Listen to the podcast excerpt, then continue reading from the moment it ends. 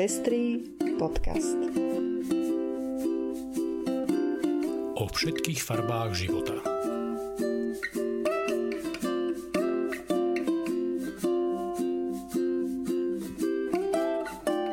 Po kratšej pauze k vám prichádzame so 102. vydaním Pestrých správ. Toto sú informácie, ktoré prinášame. Rusko ešte viac sprísňuje zákony o LGBTI ľuďoch. Austrálsky vedci testujú nový typ antikoncepcie pre mužov. Manželstvá pre všetkých platia už pre celé Mexiko. Malta novelizuje prísne protipotratové zákony. Ocenenie Biela vrana dostal LGBTI plus aktivista Roman Samotný.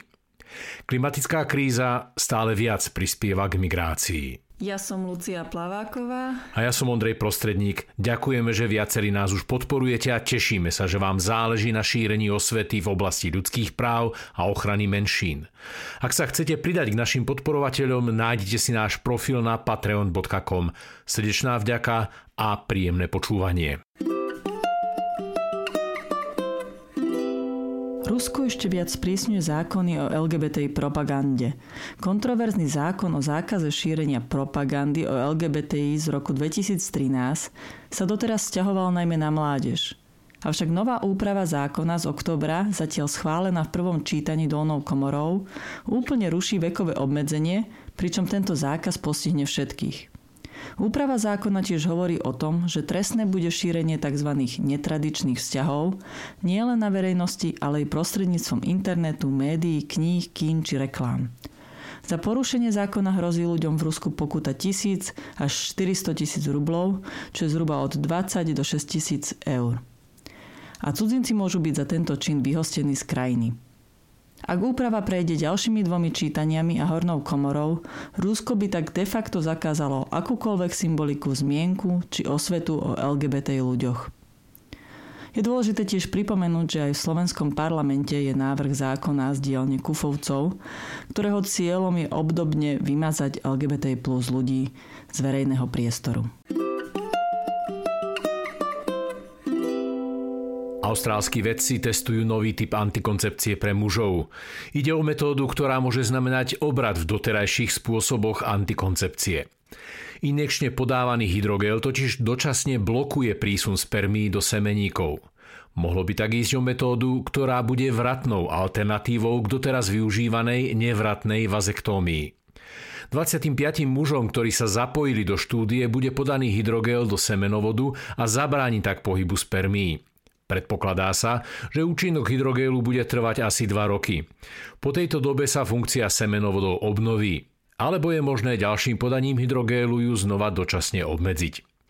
Jedinou široko dostupnou formou antikoncepcie pre mužov je v súčasnosti kondóm alebo vazektómia. Popri využívaní hydrogélu pracujú veci aj na vývoji antikoncepčnej tabletky pre mužov, ktorá by neobsahovala hormóny. Pozitívna správa prichádza z Mexika. Páry rovnakého pohľavia môžu od konca októbra uzavrieť manželstvo už v celej krajine.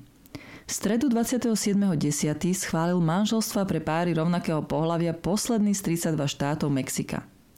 Na hlasovanie štátu reagoval aj predseda Mexického najvyššieho súdu Arturo Zaldívar, ktorý povedal Celá krajina svieti ako obrovská dúha. Nech žije dôstojnosť a práva všetkých ľudí. Mexiko sa tak stalo deviatým štátom Latinskej Ameriky, kde sú povolené sobáše párov rovnakého pohľavia. Malta novelizuje prísne protipotratové zákony. Správa prišla po tom, čo američanke Andrej Prudenteovej odmietli na Malte vykonať interrupciu napriek ohrozeniu života. Predmetom pripravovanej zmeny je legalizácia možnosti ukončiť tehotenstvo, keď je zdravie alebo život ženy vážne ohrozený. V stredu minulý týždeň to oznámil malcký minister zdravotníctva Chris Faerne, minister spravodlivosti Jonathan Atard a parlamentná tajomnička pre reformy a rovnosť Rebeka Butigiegová. Cieľom novely trestného zákona je zabezpečiť právnu ochranu zdravotníckých pracovníkov. Očakáva sa, že zmeny, ktoré navrhli lekári, budú do parlamentu predložené začiatkom budúceho týždňa. V súčasnosti má Malta najprísnejší interrupčný zákon v EÚ. Na slávnostnom udelovaní Bielých vrán bol ocenený Roman Samotný, dlhoročný LGBT plus aktivista a majiteľ baru Tepláreň. Ocenenie mu Rada Bielej vrany udelila za ľudskú odvahu, otvorenosť, za dlhodobé vytváranie bezpečného a slobodného priestoru pre LGBT plus ľudí a taktiež za vernosť ideálom a občianskú odvahu pokračovať v reprezentácii queer ľudí aj po teroristickom útoku. Roman sa po útoku stal viditeľným terčom a zažil traumu, s akou drvivá väčšina z nás nemusí byť nikdy konfrontovaná.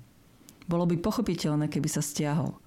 On mal však silu pretaviť zažitú hrôzu na inšpiráciu a pozbudenie pre celú komunitu. To je veľmi výnimočné.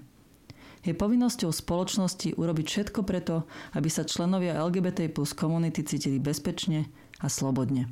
Povedala členka rady Zuzana Vieng. Extrémne sucho a pretrvávajúce konflikty v Somálsku naďalej z tejto krajiny vyháňajú 10 tisíce utečencov. Podľa humanitárnych pracovníkov prišlo od začiatku roka do kenského utečeneckého tábora Dadaab približne 20 tisíc utečencov zo Somálska.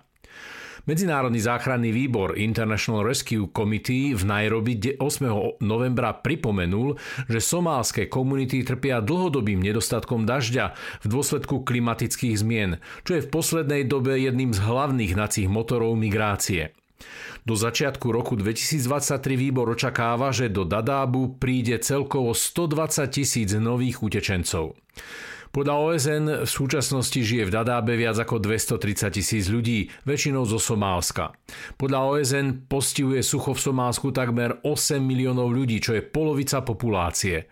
Odhaduje sa, že do decembra budú trpieť extrémnym nedostatkom potravín viac ako 2 milióny ľudí. Už stredu 23.11. začína filmový festival Inakosti.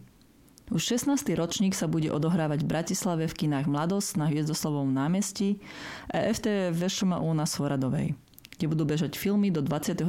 novembra. V pláne sú aj ozveny festivalu v ďalších slovenských mestách. Viac informácií nájdete vo facebookovom evente s názvom Filmový festival inakosti.